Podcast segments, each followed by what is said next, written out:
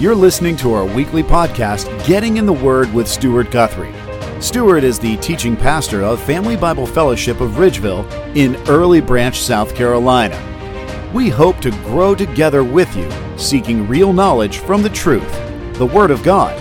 Here's Stuart. Well, good morning. It's Pastor Stuart Guthrie. Welcome to Getting in the Word. We're so delighted to have you join us today. I pray that this small devotion will be an encouragement to you as you finish out the rest of your week. I, I thank you for your prayers as we traveled away uh, this weekend for vacation. We made it back safe and we're excited about gathering together Sunday morning. And if you don't have a church home and you're able to make it, we'd love to have you visit in person. Well, this morning I want us to turn in our Bibles to 2 Corinthians chapter 6, and we're going to be looking at verse 14 to 18. And I want to read that uh, to you this morning. It says, Do not be bound together with unbelievers. For what partnership have righteousness and lawlessness, or what fellowship has light with darkness?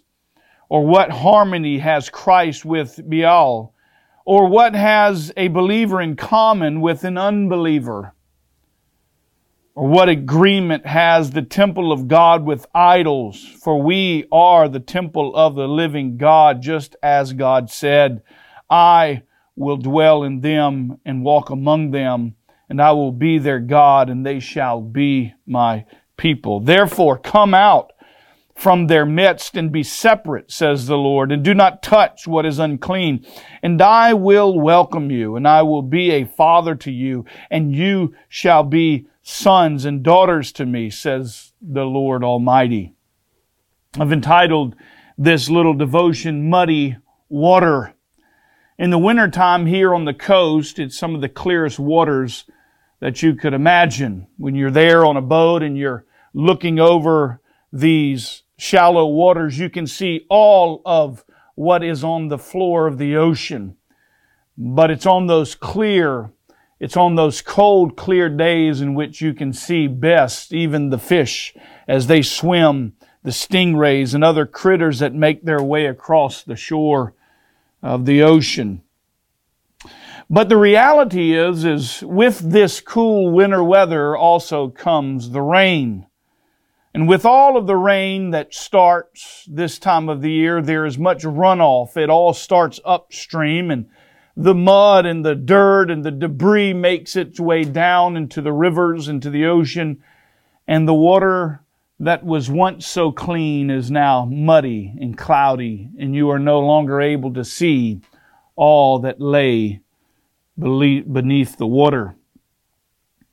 In the book of Second Corinthians, Paul speaks to this very idea concerning, I believe, the church and the world. Paul warns that believers are to not to allow the, the, the, the muddy water to distort their walk, to distort their beauty, which the children of God portray. Paul understands that in a world of evil, in a world of wickedness, in a world of separation, that partnership, listen, with the world is not acceptable. It's impossible to align with the world, to take from its methods, its ideas, its behavior, listen, without a negative effect. Like the water running down from upstream has a negative effect on the visibility, so partnership with the world, listen, has negative consequences for the people of God and for the church. God, all the way back from the Old Testament, specifically reminded the people of God not to intermingle, not to marry, not to partner, not to be acquainted with those who were not of the family of God. It was because God understood the power and the influence that the world can have on the people of God. Listen, scripture says don't, don't think that you can hold hot coals to your chest and not be burned. He also says, 2 Corinthians 6:14, be not bound together with unbelievers. For what partnership has righteousness and lawlessness? What fellowship has light with darkness. Listen, this is a rhetorical question that Paul is asking. Paul is not expecting some kind of answer. Instead, he is asking the question to ultimately prove the point, and that point is that there is no partnership. There is no participation. There is no sharing in the things and the ways of the world. What do lawlessness and righteousness have in common? Listen, nothing. Nothing. Listen, when you begin connecting some kind of worldly wisdom with, with, with the wisdom of God, you begin to muddy the waters. And that's because ultimately there is no partnership with the world. You as a Christian, me as a Christian, we have no partnership with the world. That doesn't mean we don't live in the world. That doesn't mean we don't witness to the unbelieving world. That doesn't mean we don't influence the, the lost world with the gospel of Christ. But we better not become partners with the world. We better not do ministry with those who are not of the kingdom of God because there are consequences God took serious in the Old Testament because he understood the world's influence on his people. We see it in Exodus chapter 34 when God calls the people in verse 12, be careful that you do not make a covenant with the inhabitants of the land in which you are going. Or listen, he says, it will become a snare in your midst.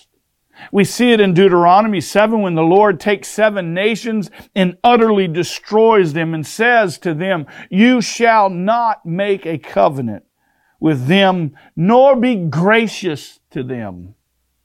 Destroy them so that, that they would not become partners with them. God understood the influence of the world and the power we see it in Isaiah 30 where God calls them to make no allegiance, alliance with Egypt. He says, Woe are the ones who proceed down to Egypt without consulting me to take refuge in the safety of Pharaoh and to seek shelter in the shadow of Egypt. Therefore, the, the safety of Pharaoh will be your shame. And the shelter and the shadow of Egypt, your humiliation. Listen, when we think for one second that anything outside of the sovereign power of God can ultimately protect us as Christians, and we put our trust in the wisdom and the ways and the methods of the world, we've lost it. We've muddied the waters. From the Old Testament, listen, into the New Testament, we are called not to partner with the ways of the world, its methods, its wisdom, its ideas. It was yesterday, if you didn't have the chance, Dr. John MacArthur opened up his State of the Union or State of the Church with his address and made some starking remarks. One of the things he said was this the single most error of the church today is partnership with the world. Listen, it only takes a little bit of dirt, a little bit of runoff, a little bit of debris to make that which is clean dirty. It only takes a little mud to make clean water dirty. And before long, if you are not careful and I am not careful, if we begin to try and partner with the world, we will become dirty like the world. I think the warning for us today from 2 Corinthians is listen, simple truth, do not be bound together with unbelievers in partnership. You don't marry them, you don't do ministry with them, you witness to them, you proclaim the gospel to them, but listen, no partnership uh, with this world or the things of this world as children of God are acceptable. We have to stand separate. We are indeed the called out ones. We should be affecting the culture. The culture should not be affecting us.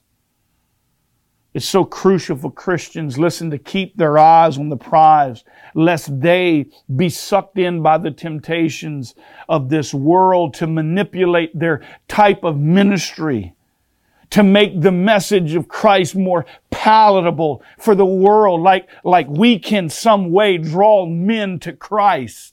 Listen, the Bible says that there is no one who seeks after God. If it were not the grace and the mercy of Almighty God reestablishing a broken relationship with man, not one man, not one woman, not one child would ever come to Christ. How dare we think that the methods of man will win souls to Christ? That is foolishness.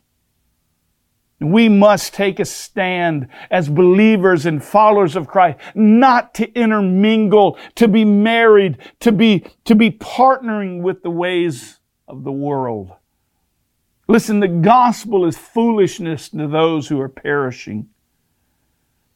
And when we are proclaiming faithfully the Christ of this reality that we live, this Jesus whom was crucified that we might be saved. Listen, we will be persecuted. We will be mistreated. We will be marked. But make, make no mistake, listen, light has nothing to do with darkness. Listen, keep your water clean. Don't let the ways of this world muddy and it's Paul in this verse, he ends with verse 16 to 18. For we are the temples of the living God. And then he makes this promise that God said from the Old Testament, I will dwell in them and walk among them, and, and I will be their God, and they shall be my people. Listen, that's what we want. We, we want to be a set apart people for Christ. Don't let the world allow your purity to be muddied. Do not partner with the world. Do not share. Do not participate. For it is as simple as this. When you do, when you do partner with the things and the ways and the ideas of the world, you become tainted. You become unclean and you become muddied, and your message becomes muddied, and you become more palatable to the world rather than offensive. Listen, they crucified Christ. And for those that are in Christ, those that are proclaiming the truth of Christ, listen, they will desire the same for you to crucify, to persecute, to kill, to shut you up when you are proclaiming the truth. And so let us be truth givers the gospel message of Christ and do not be bound with unbelievers. Don't let your water be muddy. God bless you. I pray you are encouraged, that you have a wonderful day. This has been Getting in the Word with Pastor Stuart Guthrie. Thank you for listening to our weekly podcast. And be sure to visit us online at FamilyBibleFellowship.org. And come see us in person on Sundays at 11 a.m.